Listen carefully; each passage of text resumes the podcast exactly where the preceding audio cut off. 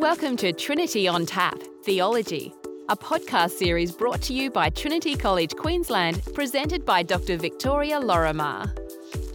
Episode 5 Jesus of Nazareth. I believe in Jesus Christ. After affirming God the Father and Creator, the Creed goes on to declare faith in Jesus Christ. The next line, His only Son, our Lord, declares the divinity of Christ, and we'll pick that line up next episode when we discuss the Trinitarian nature of God. The Creed also goes on to recognise some of the works of Christ and various events in his life, and we'll get to those as well. But first, what does the Creed affirm about Jesus' nature? Well, apart from declaring him to be the Son of God the Father, and God in his own right, not much really. But if you've been around church for a while, then you'll know that Christians also affirm that Jesus was both fully God and fully human. This is a claim that isn't explicit in the Apostles' Creed and wasn't fleshed out until the Council of Chalcedon, which was held in 451 AD. We spoke in the first episode about how creeds are often born out of controversy, that they serve as boundary markers to protect orthodox belief. The Council of Chalcedon and the resulting statement it produced on the nature of Christ is a great example of this process. So let's take a quick look at what happened. First, some background. The divinity of Christ had already been established at earlier ecumenical councils held in Nicaea in 325 AD and Constantinople in 381 AD. These two councils together produced the Nicene Creed, which you may be familiar with. In the 5th century, in the lead up to Chalcedon, the main concern turned to how Jesus could be God when he was also a human person. How exactly could these two very different natures, God and human, come together in the one person? This is one of the major theological questions we can ask about Jesus, and it's occupied many thinkers throughout the church's history. And as people in the early church struggled to understand how Jesus could be simultaneously human and divine, a number of positions emerged. Some of these were later ruled as heretical by the consensus of the Council of Chalcedon. And I'm going to talk about three of these ideas here briefly Apollinarianism, Nestorianism, and Eutychianism. And all of them are named after the 4th century theologian who came up with the idea or who represented it most strongly. And they all help us to clarify how Jesus can be both God and human at the same time. Apollinarius was a bishop from what is now Syria, who sought to emphasize the divinity of Christ by arguing that although Jesus had a human body, the mind, soul, and spirit were supplied by the Son of God alone. Think of Jesus as the nature of God in a human shell, according to Apollinarius. Christ's human nature was incomplete in this view. Nestorius was the Archbishop of Constantinople, and he wanted to maintain the distinction between the two natures of Christ. But he did so by arguing that Christ was also two persons the divine Logos and the human Jesus. And Eutyches was an abbot in Constantinople. He directly argued against Nestorius and proposed instead that the human and divine natures of Christ fuse into a single new nature. But in arguing that the two natures become one in union, he saw the divine nature as essentially engulfing the human one, so he only gave a token acknowledgement to Jesus' humanity. All of these positions and more were part of the theological landscape in the 4th century.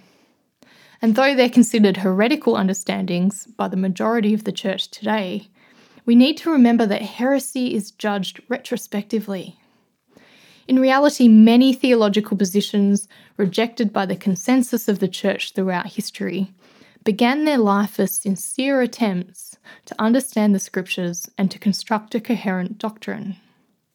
Theology is always worked out in conversation, and the various missteps along the way serve an important function. So, the Council of Chalcedon was called to adjudicate. It brought together representatives from across the church in pursuit of a consensus over how to understand the nature of Christ. And it produced what is known as the Chalcedonian formula, which is a statement on the nature of Christ that refuted various heretical understandings. Now, the Chalcedonian formula is a pretty wordy statement, but it contains some key phrases that counter erroneous understandings. Against Apollinarius's views, for example, it asserts that Jesus is complete in Godhead and complete in manhood, and like us in all respects, apart from sin.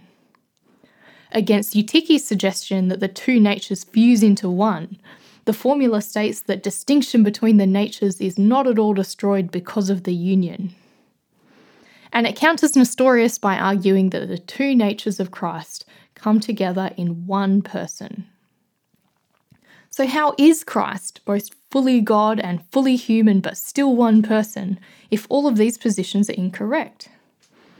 Well, Chalcedon declares Jesus to be one person in which the two natures are, quote, united unconfusedly, unchangeably, indivisibly, inseparably. Clear as mud, right? Really, the only thing that is clear from the statement is what Jesus is not. When it comes to how the divine and human natures are united in the one person Jesus Christ, somehow without compromising the integrity of either of those natures, the precise mechanism is likely to remain a mystery to us. Creedal statements prevent us from falling into error, even as we acknowledge our understanding is incomplete. So, this episode so far has been pretty heavy on historical dates and figures. And history can be pretty dry if it's just a recital of facts. So, here's a fun snippet for you. Did you know that St. Nicholas, aka Santa, is rumoured to have slapped Arius in the face in rebuke of his blasphemy at the Council of Nicaea. Well, like many rumours, it's absolutely unfounded, I'm afraid. St. Nick probably didn't even attend the council, and the many versions of the story didn't crop up until a millennium afterwards, and they're all convoluted and contradictory. But there are still a number of Greek icons that celebrate the apocryphal event, which shows that ancient rumour mills were at least as prolific as contemporary ones. Unsubstantiated claims aside, as fun as they can be, this quick journey through the history of the Council of Chalcedon and its background gives us insight into how theology is constructed, and it raises questions of providence as well. Our commitment to the authority of Scripture rests on the belief that God was present in the processes of the early church that led to the formation of the Bible as we know it today that God was leading those, making decisions over which texts rightfully belonged in the biblical canon and which did not. Last episode, we discussed the place of tradition as a source for theological development and discernment. We take into account the way that thinkers in the past have understood the scriptures and articulated what they viewed as theological truths, even as we bring a critical eye to these sources, questioning whether they hold up or whether they require fresh examination and expression in the present. The Chalcedonian formula is still considered today to be the most definitive statement on the nature of Christ. Though it is limited in content, it sets the standard of orthodoxy across almost the entire church. Even so, the Chalcedonian formula leaves many questions about Jesus unanswered. Some of the questions it does not address include how does Jesus' suffering affect God? Are some of Jesus' actions attributable to one nature and some to the other? Is Christ still fully human and fully divine after the resurrection? How is atonement achieved? The only mention in the formula is the very general for us and for our salvation. This just highlights that theology is always a work in progress. We revisit old questions and ask new ones as we seek greater understanding for our faith. But let's move away from historical details to the realm of speculation, because both have their place in the practice of theology. While we're on the subject of Jesus, I want to mention one of my favourite theological questions. It's probably going to sound a bit left field, but here goes. If there were no sin, would we still have Jesus? Or put another way, would we have incarnation if it weren't for the fall? Now, if we accept that creation is fallen, then this might seem like a hopelessly hypothetical and irrelevant speculation. Jesus came to save us from the reality of sin, and that's that. How could we even begin to guess what might have happened if things were different? But I think asking this question actually helps us think through some important theological ideas, such as the purpose of the incarnation itself. Was it part of God's plan from the very beginning? Or is it more of a plan B, put into action to clean up the mess made by sin? And we can think even more about this question by asking what God's purposes for creation are. We know that God wants relationship and reconciliation, but what if there were no need to reconcile? Was creation initially perfect and intended to remain that way in a static sense? Or did God have a particular goal in mind for creation from the beginning? Let's hear from Alistair and Ben on this one. First, Alistair. Well, this was one of those questions that medieval theologians loved. They loved it because you can't answer it. You know, you know, you can't prove you're right, but you can use it to open up possibilities. And that's why, why theology is so interesting. It makes you think about possibilities and it deepens your appreciation of things. So one school of thought says this.